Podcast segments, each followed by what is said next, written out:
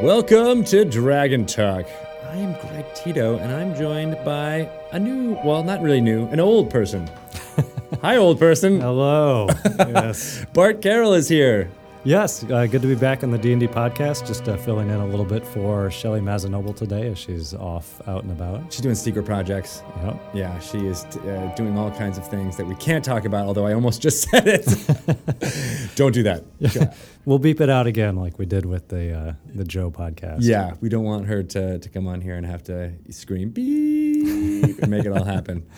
Uh, so Bart, uh, so you're here uh, uh, as uh, you know a new member, a newish member, official member of the D and D team uh, as of the summer, actually, I guess. But uh, tell a little bit quick about what you're doing as a digital marketing manager and co-host of the podcast right now. Yeah, no. So uh, if folks had been listening to the podcast for a long, long time, they would have heard my voice on it years and years ago.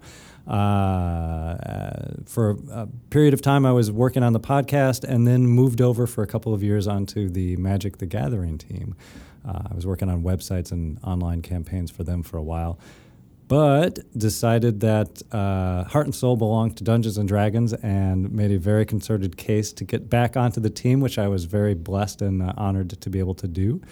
So now I'm working uh, as the digital marketing manager for Dungeons and Dragons, which entails the website, but also Dragon Plus, our online magazine, a bit of social media, a bit of live events uh, in conjunction with yourself, of course, Greg Tito and Trevor Kidd as well. So, uh, doing a lot of uh, great, great uh, promotional and uh, marketing and and uh, all sorts of uh, fun, engaging activities online and, and elsewhere. Making the fun happen is what we like to call your Yeah. job description. There you go. So uh, Dragon Plus is got a new issue coming out at the uh, the th- this month, the end of February. End of February, we do have a new issue coming out. Uh, we put out Dragon Plus every other month.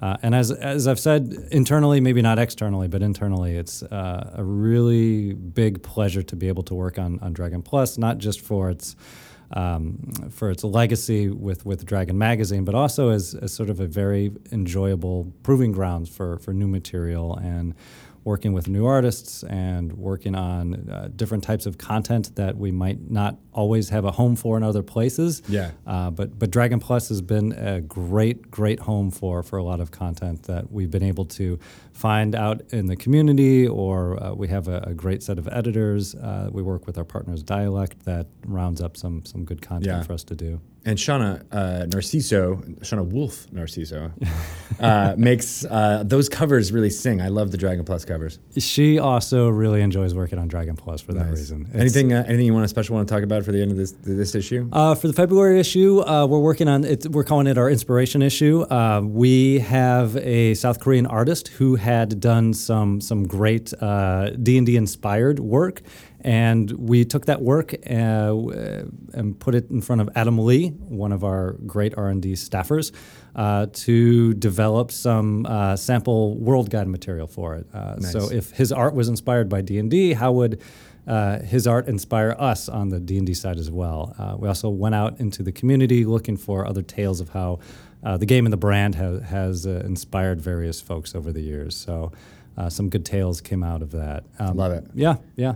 The artwork for that uh, uh, uh, from that Korean artist is amazing. I don't want, I won't mangle his, uh, his or her name by even trying to pronounce it. But His it- name. Yeah, it's a lot of fun. It's amazing. Yeah. Uh, cute cats, but not cute cats. Like they're they're pretty vicious cats as D and D adventurers. yeah, so that's cats, right? Yeah. that's that's cats uh, In general, right? They could be cute. They could rip your face off. I know. I was just getting my hand scratched to pieces yellow last night by my own cat. So yeah, they make very good D and D players. Nice. Uh, so yeah, uh, look for uh, the next issue. It's on the D and D website. You can also find it at dragonmag.com. Uh, we're shooting for February 23rd. Uh, for the next issue to come out. If you don't see it then, that means we've moved it to February 28th, but February 23rd is our, our current street date. Sweet. Go check it out. It's a free app. Mm-hmm. Uh, uh, all that all that stuff gets for free and it updated every every two months. So Yep. good stuff.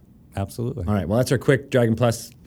Uh, uh, let's talk about it thing. The opening of this intro. Uh, we want to throw it directly to uh, a lore you should know that uh, is in uh, cahoots with our newest product coming out, uh, which is Tales from the Yawning Portal, a collection of seven old school adventures, well, a mix of old school, mid school, and uh, new school uh, stuff Um, and uh, they're all updated for fifth edition. Uh, new art, new maps, new publishing guidelines.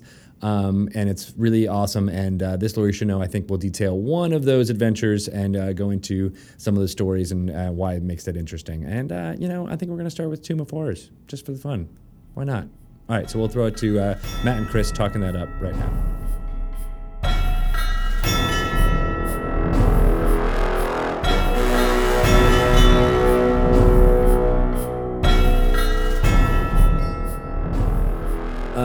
Uh, so thank you guys for joining me for another segment of Lore You Should Know. We have our uh, resident lore master, Mr. Matt Sernett, Howdy. and Chris Perkins, Hello. who needs no other introduction than that. I am the. The Chris Perkins, exactly. Uh, okay, so today we are going to talk about the lore behind uh, one of the most uh, iconic dungeons in D and D's past, which is going to be printed in uh, a new product called Tales from the Yawning Portal, the Tomb of Horrors. Uh, so Matt is going to tell us uh, a little bit about the history. Uh, Matt and Chris are going to tell us about the history of uh, of Tomb of Horrors. But Matt, why don't you tell us when it, when was uh, it first published? Let's see the gosh, Chris might know that off the top of his head, but I have to look it up. Um, let's- eight- 78, I 78, think. yeah, 78. Seventy-eight. Yeah. Wow, I was born in 1978. Shut up. I'm as old as horrors. Jesus. All right. Yeah, it's 1978. So it started out as a um, convention module, right? That's right. It was a tournament adventure run at one of the Gen Cons, and it was designed to be mean and lethal. It is. It, it, it has earned a well deserved reputation for being the meanest of the mean when it comes to dungeon adventures. It, it was intended to kill high level characters, and it did a very good job. And so, uh, uh, maybe a little bit about com- competitive play needs to be talked about here because I don't think a lot of people are really are familiar with that is uh, uh, in the current incarnation of D and D. Yeah, it's interesting because it uh, playstyle has changed so much since the early days. Uh, even just the sort of nature between DM and players was much more uh, adversarial. Particularly in the case of Gary Gygax himself, it was um, a sort of interesting mix of uh, adversary, which doesn't make a whole lot of sense because obviously the DM has all the power, but then also uh, largesse and just sort of giving out all these great rewards and um, you know lots of followers and things like that. And so that's another thing too that um, I think people don't necessarily realize today is that it was embedded in the game in the past too that your character would often attract followers at certain levels. So if you had a high level character, you probably had a castle and you know so many men at arms and you know all these these baggage carriers and stuff like that. Right, and you would have henchmen Right. uh, who were basically like low level adventurers who were with you, who you could Right. tell to go forward and then die, and then therefore you wouldn't have that risk yourself. Right, or, or you you you know take henchman number five and turn it into you know Larry and adventure with Larry after your character died. So Right. And one of the good things about Tomb of Horrors was it did sort of tax uh, not only players' abilities, um, but also characters' resources. And the way the old tournaments were set up was you got together with a game group at the convention, and you basically sat in a hall with the DM who was assigned to you, who ran you through the adventure, and you get points effectively. Um, and at the end of it, you'd either all be dead or some of you'd be survived, and then uh, the points would determine which group won the, the tournament. The best D and D players at the event. yes, and a lot of that really depended on how well or how badly the DM actually ran the adventure for you. But So it was a subjective kind of thing. there right? was some of that. Uh, th- there was a little bit of hand holding, or the DMs would have a little bit of guidance to sort of measure their meanness. right. Um, so all that being said, there was some story though behind what was happening in Tomb of Horrors. The story was very simple, like a lot of the adventures of that age. Um, the dungeon was really the star, and the plot and how you got there was pretty straightforward. Basically, in Tomb of Horrors, it starts with you're standing outside the Tomb of Horrors. what do you do next? well, the, the fascinating thing is like it's actually you're just standing outside a really big hill. Yes. And and and like you have to mine your way into this hill, you even find an entrance. Yeah. So, and there's a certain number of uh, of hours per hex or square or whatever that you have to dig. So so it, the adventure just starts with like, okay, well, what do you do? You're in front of a big hill. Uh, I lo- look for signs I- of like yeah. something. You don't find anything. I go home. Like, One of the cool things about the adventure is, um, although there was a, an implication that it was based in Greyhawk, it really wasn't. It offered uh, abundant ways for DMs to basically drop it in wherever they wanted to. Right. It Yeah. offered several different locations within Greyhawk where the tomb could be located, and then the sort of arbitrary statement wherever you want it, it is. Plains of Iuz, uh, Nyr Dyv, the Bright Desert, Vast Dutch's swamp. Geoff. Yeah. Yeah, all um, Because we're all, you know, uh, potential Yes. locations that you could just drop this thing in your, your Yes. in the world. Yeah. But just I mean, I'm- even in my like you know very small knowledge of Greyhawk, I was like, oh, those are all the heavy hitters. Those are all the big bad places that uh, where things were. Yes, and um, sort of in customary uh, fashion for a lot of the old adventures, what you saw on the cover wasn't necessarily what you got on the inside. Uh, the Tomb of Horrors cover featured this iconic moment where characters are staring up at this skeletal being who you kind of assume in the reading is probably the villain of the piece, uh, but you don't really have that encounter in the adventure. Um, Yes, how- uh, spoiler alert. yeah, yeah, exactly. So it's a little bit of a mislead, um, but uh, it did give us Acererak, the the the demi lich, one of the earliest of the D and D kind of classic villains. Uh, you kind of faced him of a sort at the end of the adventure. Uh, the other thing the adventure did, which no adventure previously had done, was give us an illustration booklet bound inside of the adventure. Uh, it, all black and white illos, um, most of them half pagers that showed or illustrated things that you would find within the dungeon, be they wall mosaics or depictions of rooms and their contents, or in some cases, depictions of traps post activation. Um, this is what you see when you open this chest A bunch of darts flying out at your face. Oh, so was that a way to kind of standardize the convention play, or or or what? No, I just think it was a novelty. Okay. Um, it, they're, they were intended to help the DM by giving the DM things where if the DM didn't want to describe the room in full, he could just say, You see this, and hold up the picture. Got it. Uh, and you have to realize this adventure was pre boxed text. So, boxed text, bo- boxed text technology hadn't been invented yet. uh, the idea of having read aloud text really embedded in the adventure uh, in, a, in a fashion that DMs could use. In order to run the adventure, you really had to read through it all and understand it all um, because the text was written in sort of Gygaxian stream of consciousness style, where it would vacillate between stuff the DM is only supposed to know and stuff that the players are supposed to know. Right. Yeah, and, uh, and it's it is Gygaxian. I, love there, there's all these little um, sort of twists and turns of the language. Like he uses hidey hole a lot, and you can you can find that in, a, in the the old Gygax adventures. There are certain sort of turns of phrase that he uses that are uniquely him. I mean, it, it's not of the era in in a sense. Like he's he's adopted sort of this strange writing tone that is just the way that he writes, uh, Yes, as opposed yes. to you know anything else that might be going on. So Right. So um, this adventure tends to be more popular with DMs than it does for players. Oh um, my.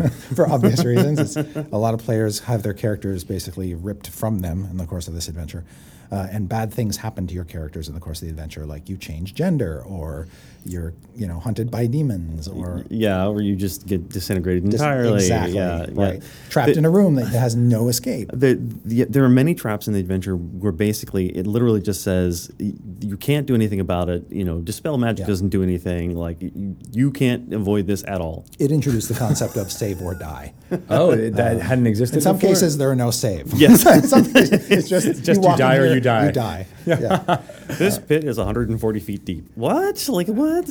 Dis- despite these um, these I wouldn't call them problems. There's these challenges. The adventure has survived the test of time and has spawned a number of updates as well as uh, sequels. Yeah, reprints too. I was And just reprints, I was yes. looking at through things this morning, and I saw that uh, there's a um, a product that TSR released uh, way back when called, um, gosh, it's like uh, Realm of Horror, Mm-hmm. and it does kind of what um, T- Tales from the Yawning Portal does, which is collect a bunch of the, the famous adventures together, and it, it collects um, this adventure and a few other ones, but not the same ones in Tales from the Yawning Portal, Right. Right. Um, into one place and just you know repackages it for folks to play. Yeah. So That's cool. Tomb of Horrors got its big first kind of evolutionary step was the return to the Tomb of Horrors, which was a second edition product by Bruce Cordell that Gary Gygax kind of signed off on. Um, Gary had been able to read that manuscript and actually wrote the foreword for that product, and it was a big box and it was very exciting.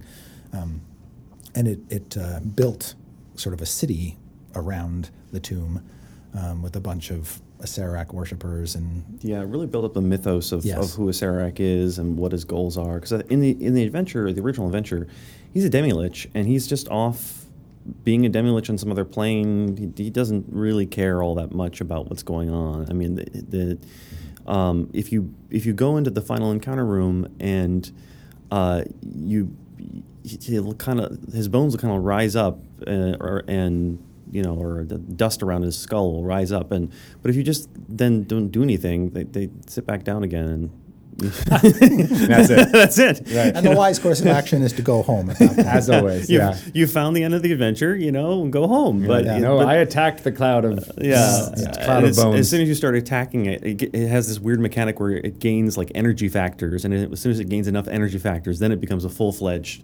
opponent that can you know threaten you and attack you with tons of spells and, and Right. totally destroy you. was the idea of a demi lich or a lich at all? Uh, was this the first time it was introduced? The Demi Lich was introduced in Tomb of Horrors. Yes. Lich was before that. Okay. Yeah. Yeah. Uh, my my favorite part of the adventure, I have to say, is the well. I have two favorite parts, but one is uh, the golden couch. There's a solid gold couch in I think the room where you uh, meet the, mummy? the mummy. Yeah. Yeah. and it's described as just a solid gold couch worth fifty thousand GP. So.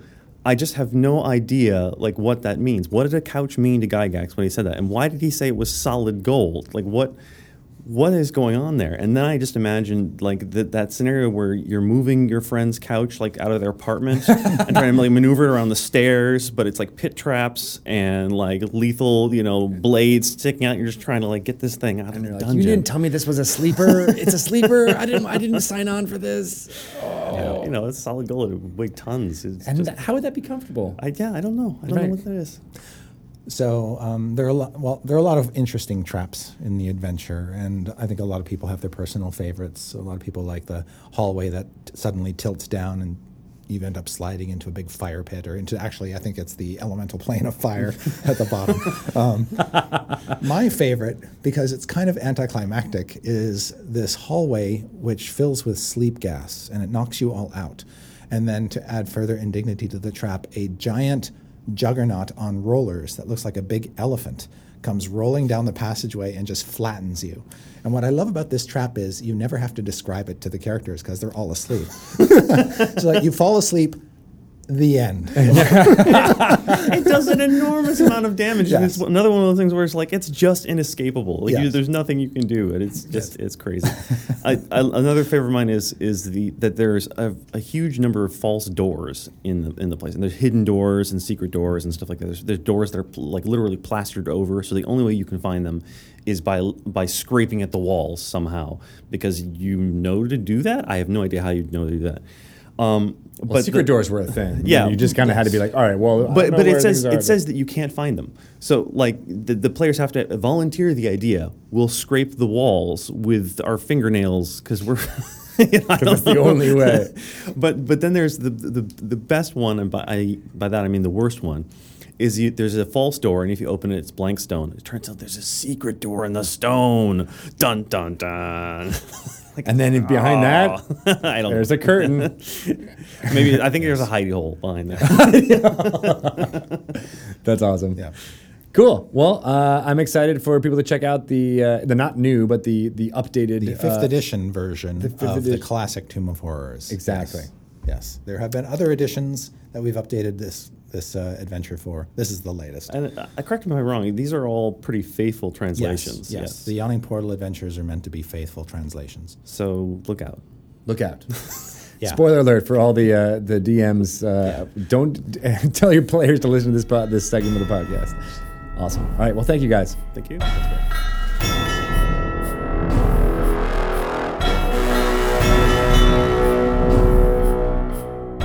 So that was great talking to Matt and Chris about uh, Tomb of Horrors. Uh, You know what? That's actually, I'm going to go on a limb here and say I've never actually played through any version of Tomb of Horrors. So it was fantastic to kind of hear all that and, and, and get the background. And now I want to play the fifth edition version even more.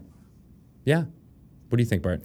It's good, uh, and this circles back to Dragon Magazine. We I just ran a gaming group through the full Tomb of Horrors over um, President's Day weekend. It was a lot of fun. Nice. Did the fifth edition version. They still died a lot. It was great.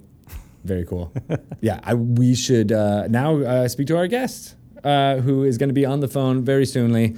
Uh, it is Tanya DePass. Uh, and now I'm, I hope I'm saying that right. I didn't get to practice as much as I did with Joe Manganiello. Uh, if it's DePass or DePass, uh, that'll be the first question I ask her, though, uh, when we call her up on the Skype right about now. Hello, how are you? Hey, what's up, Tanya? This is Greg. And this is Bart. Hello. Well, welcome to uh, Dragon Talk. Uh, D- uh, Tanya DePass is here uh, from uh, I Need Diverse Games, um, and uh, we were excited to talk to you because you were recently at a talk with Jeremy Crawford at OrcaCon, and I've been actually following you on Twitter for a long time. And I just, for some reason, never put two and two together that you would be a D&D fan. And when I found that out, I was like, oh my God, we got to get her on the show. Yeah, I really, really enjoyed Jeremy's talk. And it was interesting because a lot of what kind of made me lose faith for a while in D&D was some of the lack of diversity. Um, and honestly, some of the people I had run into playing the game. So seeing that, and especially for me, seeing the iconic human now be a black woman, Yeah. a black human, I was just like, I'm sold. I'm coming back. give me, give me everything. Nice. Well, yeah. Oh, Go- sorry. I was just gonna say, well, I mean, you you you uh, mentioned uh, you you playing when you were a kid. You want to that's always a good place to start. We always ask our fans, like when our, our, our guests, when they started playing and what was it that drew them to it. So, uh, what is uh, yeah? Tell us that. What was your, what was your origin story with Dungeons and Dragons? Let's see. I rolled a, a twenty on Sneak because my mother is very, very much a dyed-in-the-wool pre-Vatican II Roman Catholic. yes, that's And- very similar to me. and and did not believe in the power of D&D as anything other than satanic. And what are you doing? You're rolling dice and there's demons. And I had to go sneak off with friends and go um, go play. And it was for me it was letting the imagination out that I wasn't finding an outlet for otherwise. You know like like most teenagers I like to write fanfic and stuff but it still wasn't enough. It wasn't my world. It wasn't my character. It wasn't my sandbox. Mm-hmm. So d&d let me do that and it's just like i get to go do ki- kind of sort of whatever i want within rules and reason but i get to go play in this giant sandbox that isn't written yet. And Yeah. when you when you have a good gm when you've got a good story that comes together it's the best feeling in the world because you kind of can just go do world building and that was the foundation of, of my love of writing my love of storytelling So uh, you said you were a teenager when when you started rebelling against uh, church teachings and, and learning about all these uh, crazy fantasy things.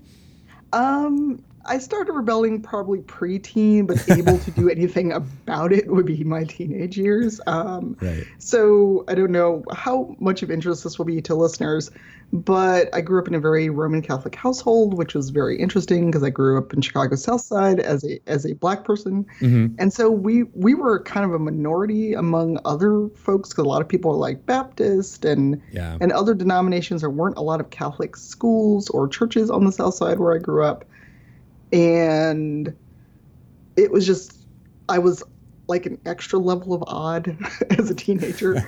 so, you know, it was just kind of this isn't my thing. I'm not feeling it. And as I got older, I was just like, you know, I'm I'm not digging it. I tried I tried other paths and eventually I actually wound up on the Nordic path with with Asatru and, and the Nordic deities.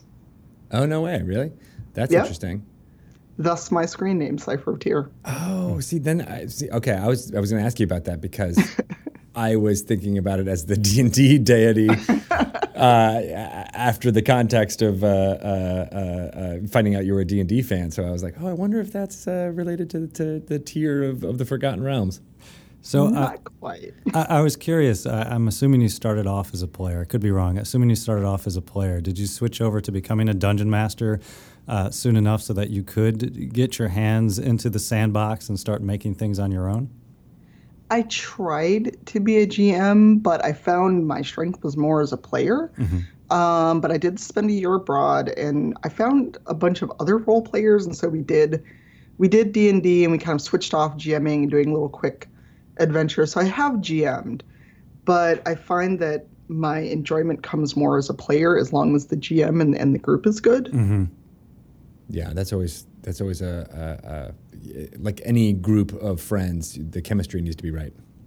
Exactly. And, you know, good chemistry kept me in a campaign of 3 5 for over two years with uh, a couple of my friends. Oh wow! Did you were you doing a specific uh, adventure path or was it uh, uh, all homebrew?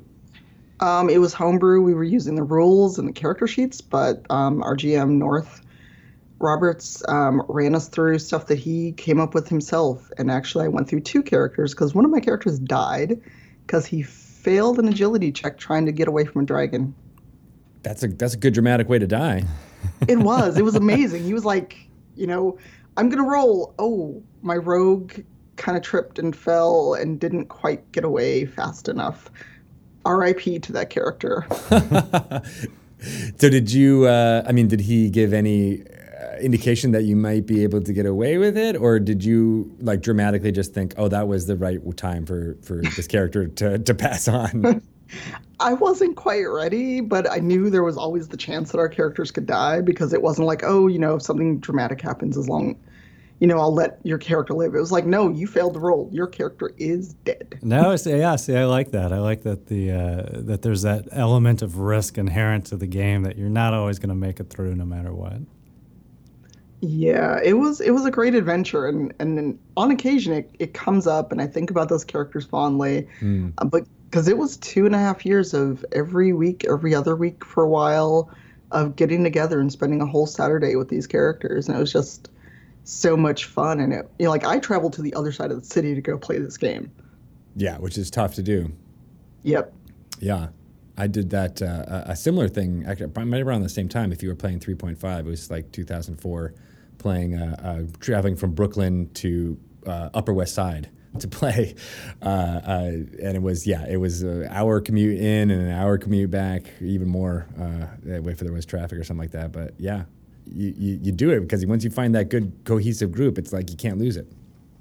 Exactly. And you know, times changed. Um, I I'm still friends with everyone, but you know, it's it's not as feasible for me to commit to a weekly schedule, mostly because of travel, things like that. And you know, I've I've also tried to play online, but sometimes that doesn't work out because again, schedules or technology doesn't like you.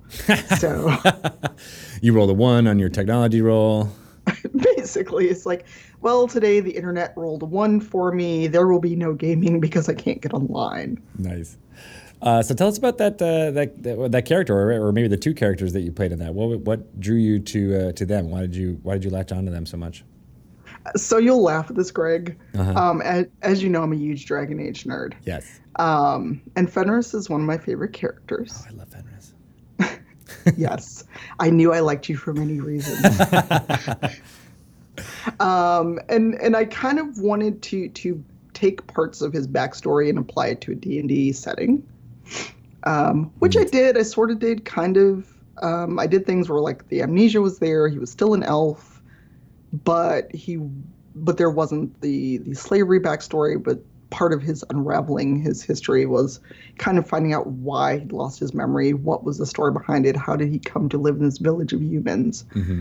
Um, unfortunately, that was the character that got killed by the dragon before we finally got got through his backstory.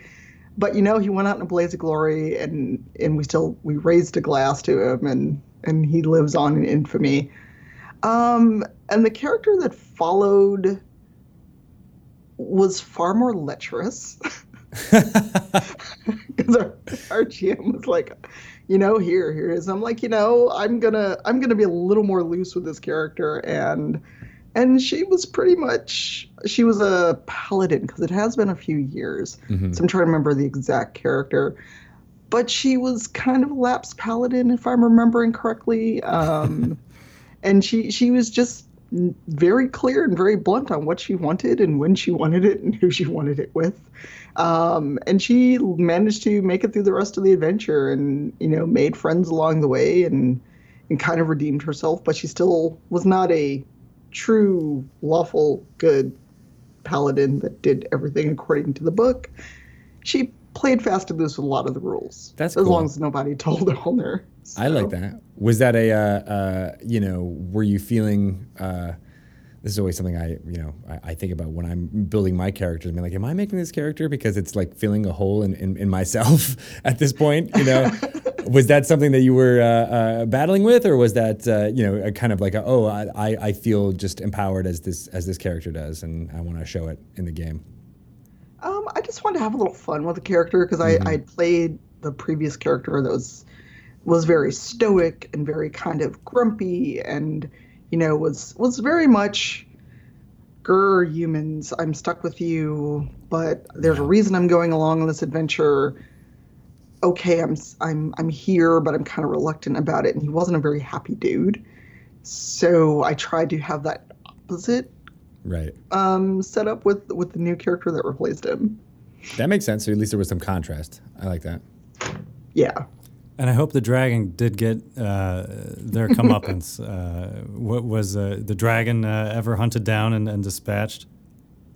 I think it was. I think we did find it again because there was like a whole subplot with draconic interbreeding that was very complex, and our GM played his, his cards close to the chest. And eventually, like when we were done, like when when we finally kind of got through everything, and he explained some of the things that we that was obvious to him but not to us as the players, I was like, son of a. Why didn't I see this like three weeks ago? um, so it was a great campaign. Um, um, my friend North, I'm not sure if he'll hear this, but he is a great GM. He's a wonderful story storyteller and and crafter, and it kept me engaged. And I just really loved it. And it's like, okay, so when are we going to play again? If like we had a lapse in in playing because either me or his wife or somebody had to travel or vacation or what have you. Right. Well, that is cool. I like. Uh, uh, uh, I I totally identify with that uh, dungeon master who. Uh, you know, wants to tell all his secrets at the end. Whenever you're like, "Oh man, if only you guys have done X, Y, and Z, you would have discovered all of this amazing stuff," or you know, this story that I've been working on for years that you never even went down. Or I, I got you down this path and then you just messed it all up within like two dice rolls. Yeah. That's the that's the player's job, right? to take things off the track as fast as possible. exactly. Definitely. Nice. So, um, so yeah, I mean, let's talk a little bit about Dragon Age because even though this is the D and D podcast, but I know Dragon Age Two was a, was a game that was like totally in my uh, my wheelhouse when it came out, uh, and uh, j- I, I loved it because it was a city story. Uh, was that something that that you know resonated with you coming from the South Side? Um, a little bit. It was more that the characters had agency and they grew throughout the three acts of the story. Yeah. Um, you know, a lot of a lot of RPGs, a lot of stories, you you come in contact with your protagonist, and then everyone else is kind of dependent or codependent on what your protagonist is doing. They're they're always in that one spot until your protagonist comes to pick them up or comes to talk to them. And with Dragon Age 2, the characters had their own lives. Like they they made remarks about playing cards and and doing other things on their own time. They got together if Hawke didn't romance certain people. Um, and the characters had such good growth and such good writing. It is my favorite video game of all time. Ooh, you go as far as that goes, even, huh? Oh yes, I, I will. I will be that person on the internet that wants to fight about about this game.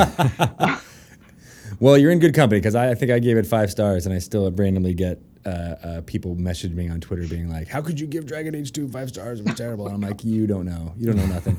Um, But one of the things I always went back to was a was that that city part because I, I I was you know I, I spent a lot of time in, in New York, so I, I definitely loved any kind of story that was uh, fantasy, but also dealt with the the story of a location, like how the location changed over time, um, uh, like it did in Kirkwall. Um, but it also was the first RPG, and uh, you know, shout out to, to Mike Laidlaw for making this happen. But that felt like a, a, a tabletop RPG campaign.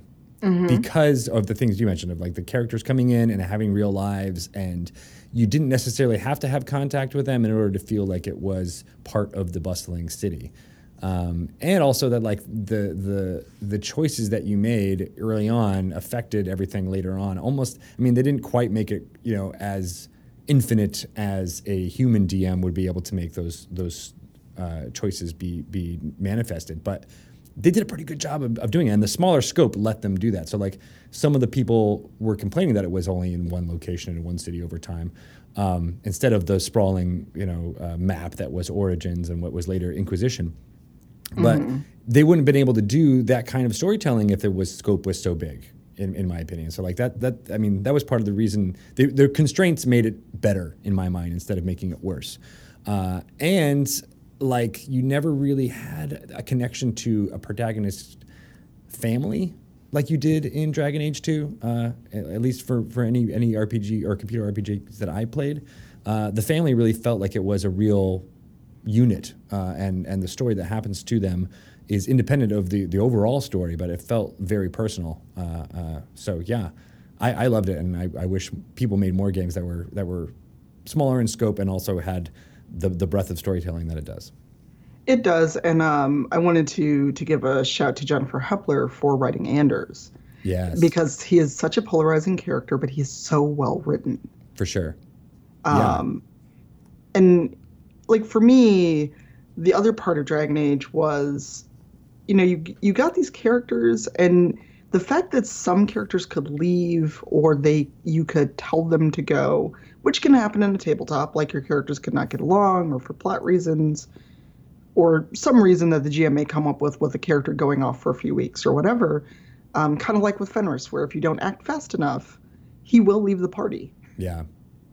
Um, so there's just there's just so much rich storytelling, and that that's something that's always got to me when it comes to to video game RPGs, but mostly tabletop because every time you sit down, it's going to be a different experience. Be it you know D and D, which is which is the classic, or you know anything else like you know other RPGs that are out there. Um, I don't want to get you in trouble if I mention other RPGs. That's all right. There's no there's no trouble here. okay, well in that case, um, you know, like Pathfinder because they're awesome. Um, it it all comes down to the imagination, and that's where I think an, an RPG, especially one like D and D that is so storied, that has such a long history, can it can be made or broken by who's at the table. Yeah.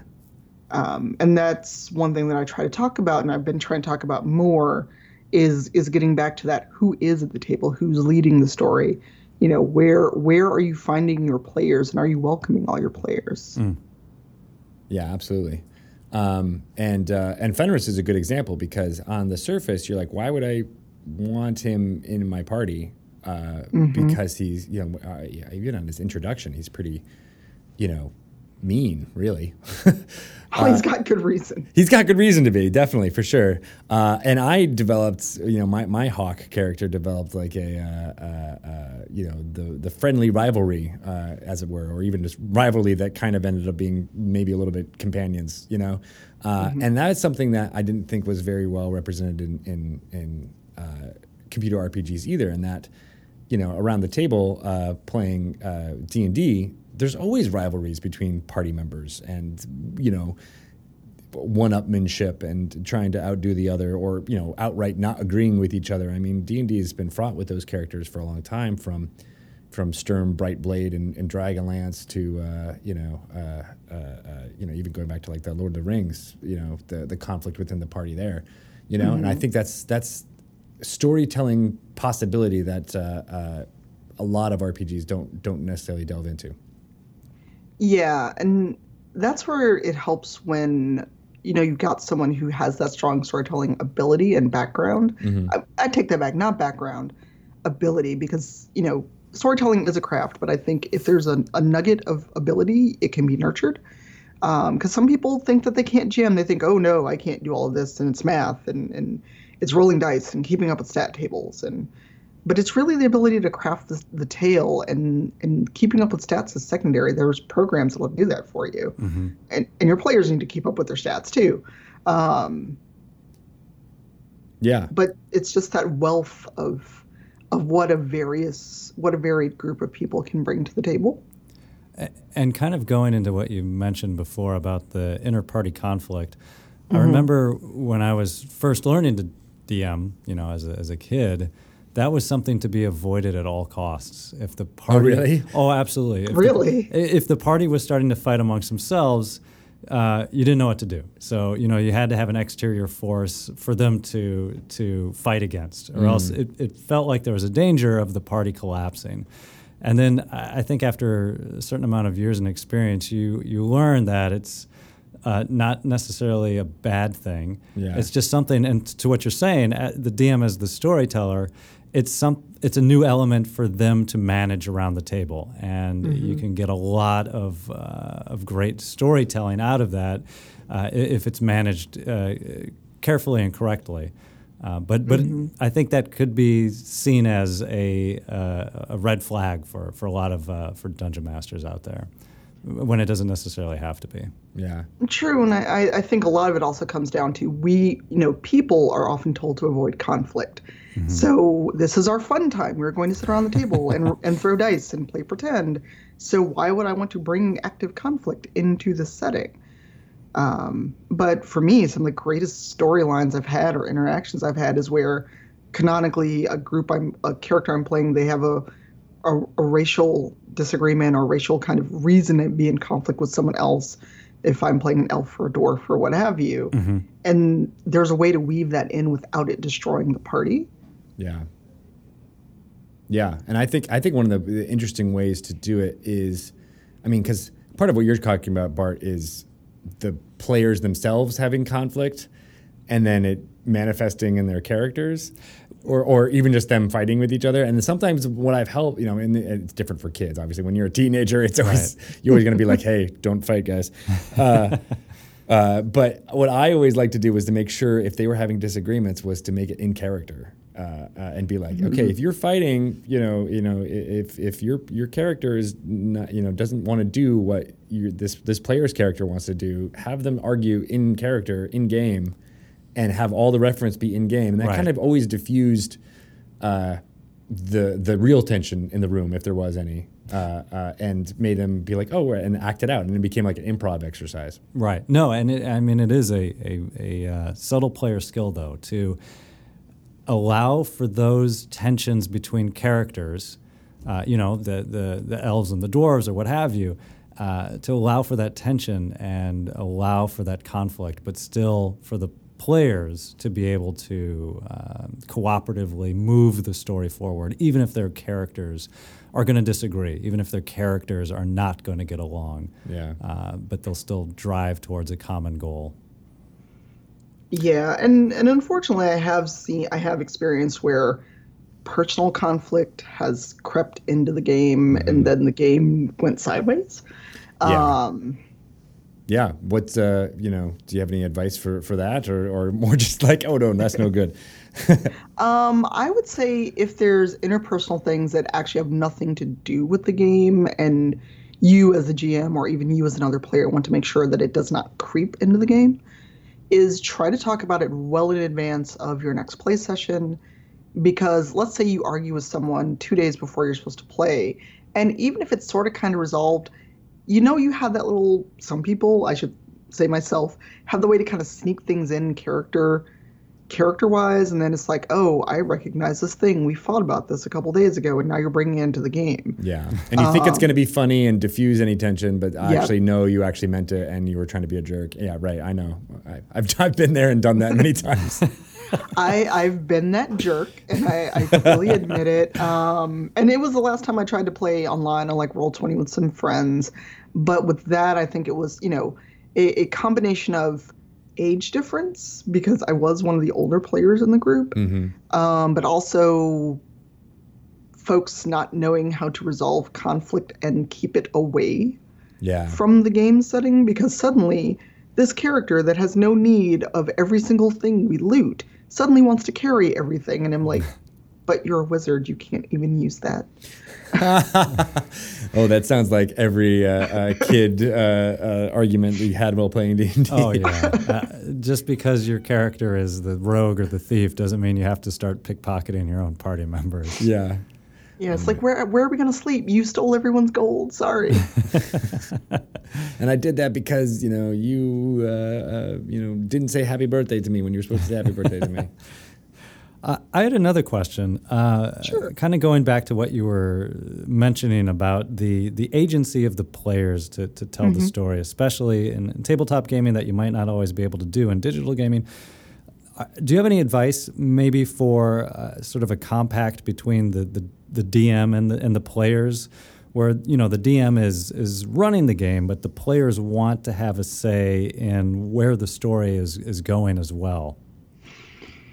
Mm, that that's tough because you know the DM doesn't want to tip their hand too much, mm-hmm. um, but you want to make sure you're having fun. And I think as a player, that's where you should come in. That's your angle to come in at, especially if you had a, either a quote unquote bad play session or something didn't go the way you expected and and that's kind of souring you on the experience or maybe you want to take a week off i would say you know not at the table um, but be- between play sessions just talk to your dm and go hey here's something i was thinking about for my character and this is why i'm thinking it. Just don't like blurt it out at the table or decide this moment this person got loot i didn't get or you know, my character is now laid up for 20 turns because I fell down a cliff or something. Bring it up between play sessions because it gives you a chance to one, talk privately, and two, let the DM know that you are invested in staying in the game and you want to have fun and you are enjoying what they're doing. But this thing that happened or this this plot idea came to you and if it doesn't mess up their plans too much, is there a way to integrate it? Because you you had this kind of long game envisioned for your character. Right. Um, and that's why I try to do it because you know sometimes you you roll a character and you may not have a fully fleshed out backstory, but as you keep playing and as as your group kind of gels together, you go, well, this character that I'm I'm traveling with or I've encountered, they would be either a good foil or a good companion for an idea I had maybe when we we're like level 15 or something and bring it up so there's a way for the DM to kind of craft that into the story. Maybe not even for the other characters to know, but it's there and it's something of your it's something of your making that is there, but it's not taking over the story if that makes sense. Because I know sometimes people want to just they want their character to be the hero, no matter what the DM has planned, no matter what other yeah. people may want. Um, and it's a and that's a good way. And then you know if if you bring this up and it eventually comes out in the plot, and other people go, wait, I thought we were doing X. That's you maybe throw down the X card, have a sidebar, and go, well, this is something I brought up. It's something I would like to explore with my character. Let's talk about how we can make it work. But don't do it in character. Definitely conversations like that should be out of character, either sidebar or separately with the DM if possible. No, I, I agree enthusiastically. I, I think if, if you as a player are reaching out to the DM, uh, the DM has their NPCs and their hooks that they the hope is going to be of interest to the players, and if the players are interested enough to attach them to their characters, I think the DM would be extremely excited to to help mm-hmm. uh, continue the story that way. It also kind of goes back to when you were saying after after the game sessions, the dungeon master likes to explain what they had in mind that they certainly knew, but you might not have known. Uh, mm-hmm. Same same with the players. If if they if the player has an idea for their character's backstory that they might know, it, it helps to uh, communicate that to the dungeon master as well to say here's here's what I have in mind, so that it can be sort of explicitly brought out onto the onto the table. Definitely, and I and I think it's good. Conversely, if you have an idea and it, it won't gel or it won't work out, because my first character in that two and a half year campaign, I had ideas and you know in a video game, it probably would have worked. in the setting the, the DM was building, it was just not a good fit, especially not at the point in the campaign we were at. And it's like, well, you know, let's say we get to this to a certain point and we encounter a new race or a new NPC. I'll I'll drop hints so that you know maybe you can start working toward that, but for right now it's not appropriate and it doesn't fit with what I was planning. That's good for your dungeon master to be so upfront about that too. Yeah, and you know, and like any relationship because you know sitting around a gaming table with people every week, every other week, even once a month or online, it is a relationship. it's a marriage of sorts for sure. Yeah. You, the dice, and five of your friends. I know.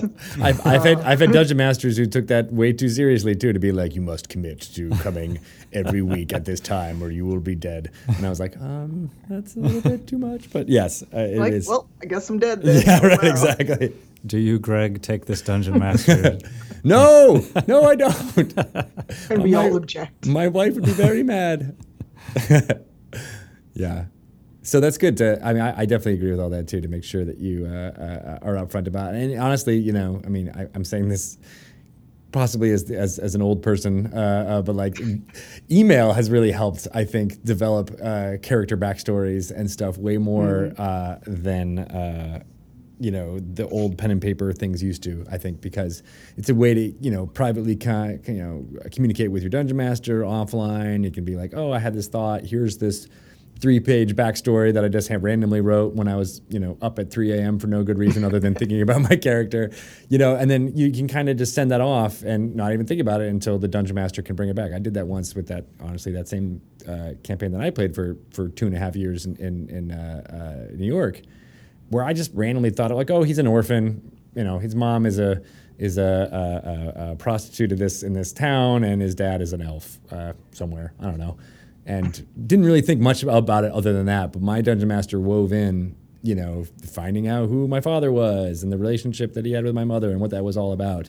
Uh, to the point where I was like, oh my god, this is actually really touching, and I'm like close to tears. You having this reconciliation thing happen that I didn't even really consider or think about, you know, and it all developed over over email, and it was uh, it was great. So yeah, I think uh, th- there's a, there's a new age of technology that's uh, coming about. And you mentioned, you're not to completely shift tracks here, but you mentioned how uh, uh, online games can sometimes be good, but can sometimes you know uh, uh, develop their own problems. Um, have you found that uh, uh, playing online is good for um, you know these kind of social cues, or, or do you kind of gravitate more to the in-person games at this point? Um, it really depends because at this point in my life, a lot of my friends are kind of spread out. Right. Um, but I've had really good luck in in being a player in in one of my friends who does things through Google Hangouts. Yeah. and you know it for now it still has a dice rolling app and and we can just do short like three four session campaigns and you know you have a chance to see each other which you sometimes can't do with other other things um, like other online systems and i think for role playing visual cues are very important because text can sometimes just like an email or a tweet can can be misconstrued or or the nuance is not there. Right. you know you have limited time and characters if you are like doing all text adventure or text and voice but being able to see someone and go oh that was a tell. I know what they're going to do or at least i think i knew what they're going to do it it replaces that the lack you have of sitting next to each other at a table. So for me i've also been, just been a visual learner my whole life. It it's a lot better for me to see someone even if it's just for 40 minutes we're doing a quick session and I can I can see those emotional things. I can see the lack of emotional things depending on what they're doing, and it makes it a much richer experience. I have done strictly text, but it's not the same. Yeah, I agree. I agree too. I, I've tried it as well, and it, uh, you know, you, you can get kind of flowery in the language a little bit easier than you can uh, uh, when you're just coming up with it on the spot with your voice, but. Uh, it is difficult when you don't know when you can't see the other person, and even online games for me uh, uh, are, are, are difficult for, you know, staying engaged. I've tried uh, a couple times, and I will try again once the technology improves and we enter VR and we're all, uh, uh, uh, you know, our, our lawnmower men and women together. but uh, yeah, no, it's it's it's it's a thing, and things are doing more and more, you know. And I think uh, uh, honestly, the um, the video streaming of, of shows, I think, is is a, a, probably a bigger a bigger impact. Have you? Do, do you are you a consumer of, of shows like Critical Role or uh, uh, our own Dice Camera Action here at uh, Wizards? I do not watch Critical Role for many reasons. Um, I have watched a couple of the streams, and I do stream myself. Um, and I also watch Adam Koebel, a former guest on the show, um, and Skinny Wes Ghost. Schneider. Yes, Skinny Ghost. He's he's awesome. We're going to do a panel at PAX East. Um, Oh, no way. And Wes Schneider too. Yeah, he streams, kind of like random things, not so much actual tabletop stuff, but it's really cool because you know, hey, it's it's the streaming thing gives you access in a way that you normally didn't have because a lot of people have questions about role playing. Mm-hmm. And, you know, it's one thing to go to a forum, and we know how forums are for those who've been around long enough. Some of them I won't touch with a flaming 10 foot pole. um, but it's it's a lot easier, and that interaction is is better, I think, when you are t- when you are viewing someone who is either talking about the development of role playing games or actually playing a game, and you can kind of watch it in action if you're curious and maybe want to get into either writing for RPGs or or just playing because the, there's a fear I've noticed with a lot of people of well these are all strangers and how do I deal with it? Or won't someone think I'm weird? That same those same fears that were there when we were kids are still around for some people. Yeah. um, and you know I'm just going to put it out there there's a diversity issue. Um, I Yeah. went to I went to OrcaCon. The theme was diversity, and I love Donna Prior, and she did her damnedest to get, you know, a lot of people of color to come, but there still weren't a lot, and it, it's partially due to location, but in general, every time I see things about tabletop, it's the same looking crowd, and for a lot of reasons, I don't like going into game stores. I will order online before I will go into a, a brick and mortar dice shop a lot of times. Yeah, and especially in different different you know parts of the country uh, are are you know better at that than others. Uh, but um, yeah, no, it's it's it's something that we've uh, seen as well, and I was actually uh, really happy when we did uh, the Force Grey uh, show in Los Angeles. Me and Bart were there as we were streaming it, and um, you know, in in LA on Sunset Boulevard, the crowd was I don't I don't think it was uh, you know indicative of the entire population, but there were definitely seemed like there were a lot more people of color uh, enjoying Dungeons and Dragons, and even some of them came up to me after the show and were like, "Wow, we were really excited that." We weren't the only ones here, you know. Like they came with their friends and their gaming group, so they felt they felt comfortable. Um, but they were really encouraged by the fact that you know Utkarsh was there uh, uh, playing the game, as well as just everybody around them seemed just excited to just celebrate Dungeons and Dragons uh, uh, as what's happening. So, um, you know, I can't say that uh, uh, it's it's like that everywhere, but I think it's definitely improving uh, uh, for the better. It is. And, you know, before anyone hears this podcast and yells at me or sends me a nasty tweet, Don't do that. no one do that, please. um, you know, it's been improving. And, and like I said, seeing seeing the, the talk at OrcaCon made me very, very happy to see all the changes. And this is going to be my one and only mention of the Drow because that is my one sore spot about D&D. And it will be my sore spot until I die. oh, really? why, why is that? Oh yeah, they're you know they're literally black, um, and a lot of people use that as an excuse for racism and blackface and cosplay. Right. Um, and you know, and Jeremy did touch on that because, bless their hearts, we could not get out of that panel without someone bringing up the drow. um, it's just it's one of those things where it's like it's just that sore spot of you know the worst elements I've dealt with in terms of of D and D and other players. That's that's been tied to it, so it's always been kind of a sore spot for me.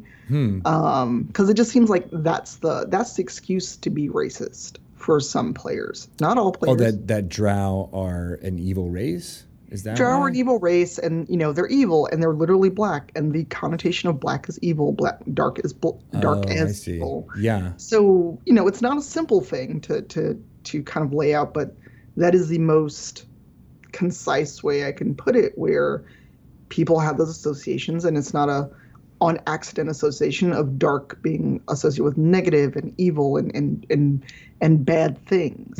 Um, but Jeremy did talk about that in his in his presentation, and you know the origins of the drow and how they're trying to get away from that that history of it and the way that people perceive the drow, which I was Well- very happy to see. That's and that's also interesting to me because I feel like Drizzt, uh, in particular, is one of the most iconic characters of Dungeons and Dragons, um, and is you know the complete opposite of all of of those connotations, right? I mean, he's he uh, uh, you know. Uh, uh, is introspective and and you know uh, basically you know in in speaking with uh, with Bob Salvatore uh, on this podcast and you know other stuff too. I mean he he embodies a lot of the the, the values uh, that I think that you know uh, kind of liberal America, I guess, is, is, is wrestling with right now, uh, uh, as far as fighting against depression and that kind of thing. So, mm-hmm. you know, it's it's it's for me, it's it's a symbol of of uh, you know uh, good, which is is odd that it uh, you know it doesn't feel like that for you. But I, I completely understand the you know seeing someone come into a convention. in that costume and not identifying it with uh, you know the real world's connotations. I, I, have definitely seen someone in costume being like, "Ooh, I'm not sure that was a good choice right now for you to be doing that." right. That yeah. Was the, that was the joke in Community, right? That, yeah, exactly. Uh, well, yeah. And so while Drizzt might be a, a, a, positive example, though, that he's he's singular, right? And he's he's mm-hmm. counter to the nature of his people. So uh, yeah, I could see. Yeah. Well, D and D wrestles with all those those kind of uh, uh, things as well because you know you, we, we, we slaughter a lot of goblins while playing Dungeons and Dragons and we kind of are just like oh they're bad they're just bad you know they're they're an evil race uh, mm-hmm. inherently um, and if you go too far down that road we're like well maybe they should be you know uh, uh, we should try to you know change their nature the game can become unfun for very quickly mm-hmm. Uh, um, and and that's something that we actually we had a panel on mm-hmm. about dealing with that at the table, and you know. Yeah, I'm interested to hear what you say. Yeah. um. So. Jessica Price and Crystal Frasier and I, we did a panel on, you know, how to deal with race fail at your table because it happens. Um, you know, being generous and giving people gen- the benefit of the doubt and assuming that they are not intentionally being racist and terrible. There are things where you don't either you've had no exposure to people of color or you just honestly don't know anyone who's a person of color and you don't have to think about these things because nothing has ever been about anyone but you. Um, so you may say something that's racial insensitive, or you may want to go, I want to do a slaver class in my game. And the one person of color is looking at you like, what? What did you say?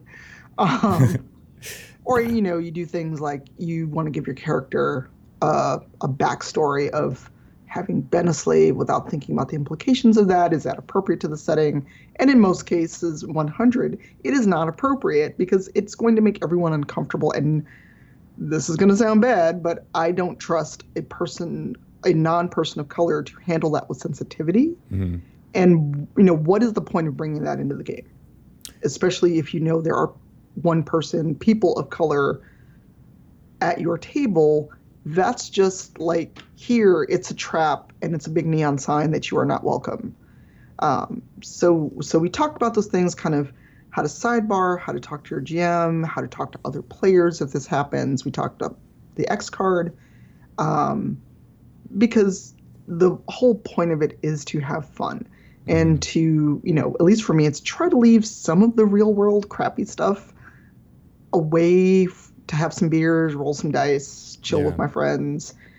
And I would like to sit at the table and not have to think about this person next to me who wants to have this terrible backstory that is far too close of a parallel to actual history of, of my ancestors. Um, yeah. So we we gave advice simply, you know, just don't get up and walk out unless it's truly truly upsetting. But you know, be able to go. You know what? I need a break. I would like to talk to you, the DM, in another room. Don't start a fight at the table, obviously um, but also know when to walk away because sometimes you can bring these things up and and other players may simply not get it because they are they are stuck on that character and they just won't see your point and it could be maliciousness maliciousness it could not but you have to know when this is not worth it yeah yeah, that makes sense because it's not. I mean, I, I really like your point of like it. The, the, the point of Dungeons Dragons is to uh, have fun, and if any of the experience of, I mean, obviously there's going to be drama and conflict, which we talked about, you know, earlier, and how that can lead to to, to fun. Uh, but this kind of thing, uh, and and uh, being racially insensitive, knowingly or unknowingly, is exactly what you know. I mean, for better or worse, this is an escapist uh, hobby to a certain extent. Mm-hmm. So, you know, being able to uh, uh, escape into these kind of fantasies is exactly what everyone is trying to do at the table. So, anybody that takes that away from someone um, is just you know uh, not empowering. And and yeah, I, I, I totally agree with all that. Um, and it, and it's it, it's interesting too because it brings up the ancillary point of view of of of uh, you know showing that they that there are were people of color in your fantasy world, uh, which is something that video games I know struggle with. Um, A lot, and you know, and as you mentioned, that Jeremy was mentioning at the uh, uh, OrcaCon thing, that you know, the, the the breadth of heroes that are depicted in Dungeons and Dragons, uh, we've been you know actively trying to to show as many different backgrounds as possible.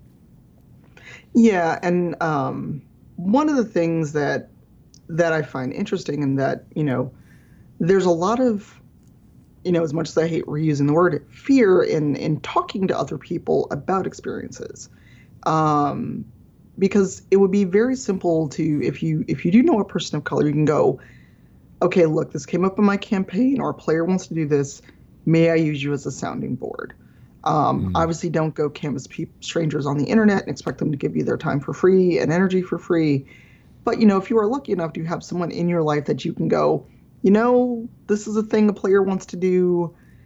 Can I get just your thoughts on it? I know you are not a monolith. You don't speak for all black people or LGBT or whoever, but I'm not comfortable. But it's not my place as a non-person of color if you are not to go this is no this is a bad thing because what i've found in a lot of diversity talks and a lot of um, people trying to do their best and do well is that two white people together trying to talk about what is not good for people of color is just it doesn't work because you still don't have that knowledge of, of life experience Yeah. you still don't have that kind of you know for me as a person who grew up on the south side of chicago this is what's going to kind of be a, a, a no-go. Or you know if I make my character brown and describe them as such i don't want you i don't want then for my character to have some forced background that reinforces modern stereotypes of what you think a person of color is. Yeah, that's important too because a lot of what uh, uh, you know players get out of Dungeons and Dragons is the idea to feel you know uh, free of life's restraints. I mean i'm, I'm not a mage in real life sadly but exactly right. I want to be. oh, I, it's probably a good thing I'm not a mage in real life because I could telekinetically set some of the people in my Twitter You timeline go. on fire. You, you would go full Anders, wouldn't you? Um, I would not blow up the chantry, but I I would set fires to some people that are in my mentions. Um, but you know, it's it comes down to really being welcoming, being honestly welcoming, and and that was one thing that I talked about um, a lot when I when I was on panels is that the fear of messing up or the fear of I can't talk to someone because they'll think I'm a racist if I if I even approach this Yeah. that has to stop because a lot of people go, oh, if I get it wrong, then someone's going to call me a racist, or or if I don't have any people of color, then they're going to think I'm a racist. And it's like, well, have you talked to any people of color? Is the first question. And then two, you're going to mess up. Just whoever's listening to this podcast, if you're thinking about diversifying your table or your setting, you're going to mess up. Just accept that.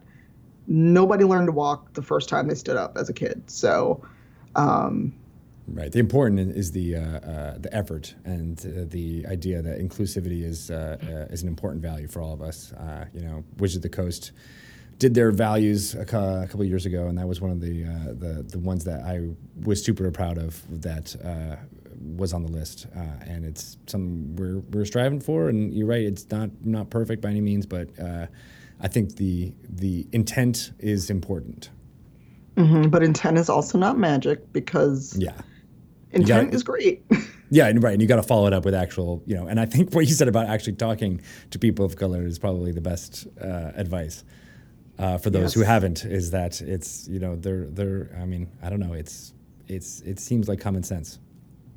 It is, but you know, there's also um, emotional labor and what people think you should do, or it's like, well, you know, you want the community to get better, so you should do this for free, or you should do this with whatever spare time you have. And you know, I I do get reached out, I do get you know emails and things like that where people go, well, I want to do better, and it's like, well, what steps have you taken, and also what is your budget for diversity consulting, be it me or anyone else? People's time is valuable, so you know, for especially for like a company company like Wizards or even a small person, you know, even if you can't pay in money, there should be some kind of payment, not exposure bucks. Those are bad. that is not valid currency. I don't. I don't want to. Yeah, right. Part of me wants to call out HuffPo, and so I won't. But you did. I like that. Damn it! Um, no, I'll, I'll say it too. Um, one of my friends like, "Oh my god, you should totally write for HuffPo," and I'm like, "What do they pay?" yeah. And when I didn't hear an answer, I was like, "And that's why I'm not going to write for them, and I'll never do a TED talk because they don't pay you." Yeah. It's it's it's a, a, scary game there. Yeah, and you know, and that's one of the things I talk about. I'm actually um, doing a panel, and in the near future, basically called "If You Pay Me," about that. Um, I've seen that meme go around quite a bit, and I, I always applaud it whenever I see it. Um, yeah. I've got a link for you. A friend of mine does calligraphy, and she actually made me a very lovely calligraphy sign that is above my computer right now. Maybe that's what I saw. It was on was on your feed because you might have uh, shared that in the past. But I, th- I thought that was hilarious. It's my uh, mantra. It's it's it's amazing, and I believe it. Um, so uh, before we let you go here, what's uh, do you have any plans to to do a fifth edition campaign? Have you have you thought about starting one up? I have. I want to do fifth edition, so obviously I need to get the books. Um, and Well, we might be able to help with that. yeah, you know where I live. So, um, so I do want to do a fifth edition. I also want to do a, a Dragon Age um, tabletop because I'm a big nerd. And once I realized there was a tabletop RPG for it, I was sold. yeah. Um, Yeah, so I want to do both. Our friends at Green Ronin uh, uh, developed that, I believe, which are uh, They did. they're great. So yeah, Uh, cool. so yeah, I want to, and you know, anyone listening who who knows how to act like an adult, uh, let me know because you know, if I'm in my 40s, I don't have time to like kind of babysit people who should know how to act act right at a table. Um, Yeah, you know, my, my tolerance um, for that has gone way, way low as well too, with with my old age. your old age. Come on now. I know. Uh, so, if uh, folks did want to find out more or contact you, uh, where where would we best direct them? Um, well, my personal Twitter is Cypher of Tyr, which is C Y P H E R O F T Y R.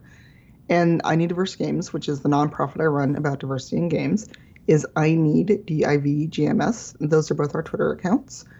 Um, if you want to talk about diversity for your event or your game, um, Tanya at I Need IneedDiverseGames.org will reach me.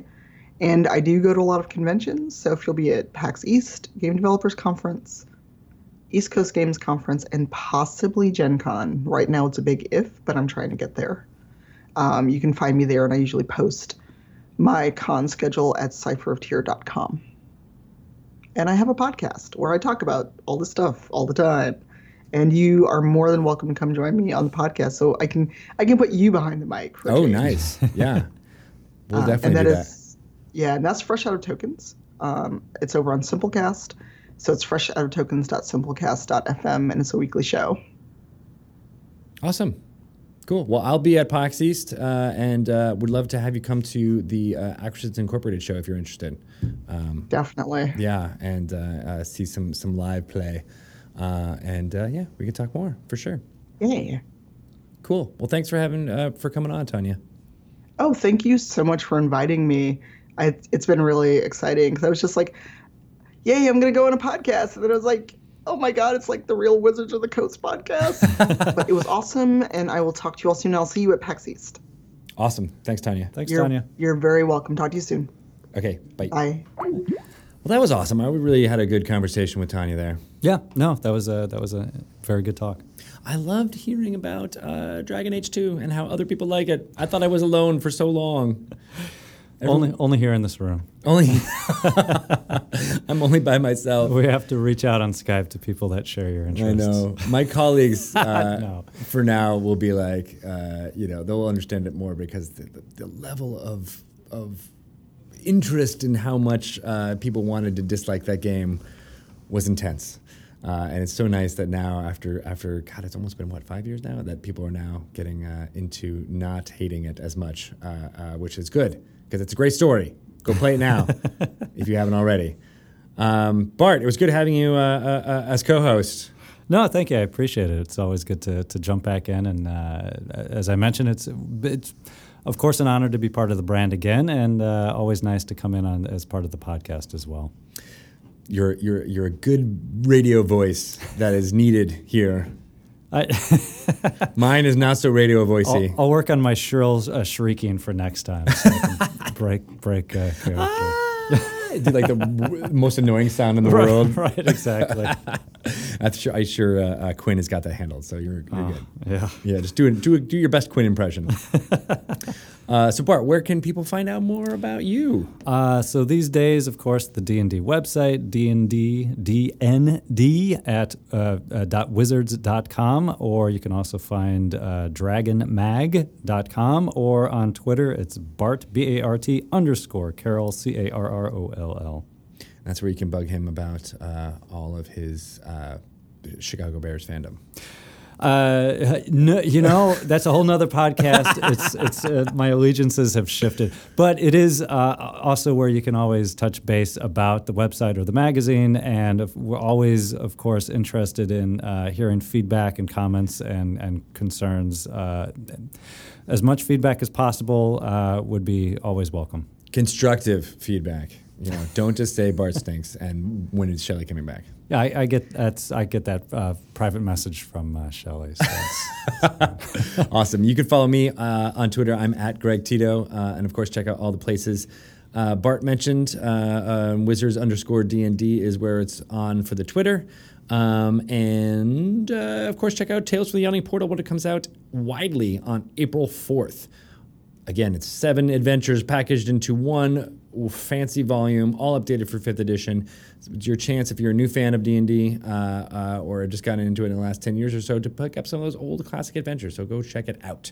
Um, we'll be back next week, um, and uh, we'll have some more really fun stuff. And it most likely won't be Bart on the microphone, but he will be coming back soon. oh, Unless you all hate him. in which case, we're definitely having him back as Demogorgon. ハハ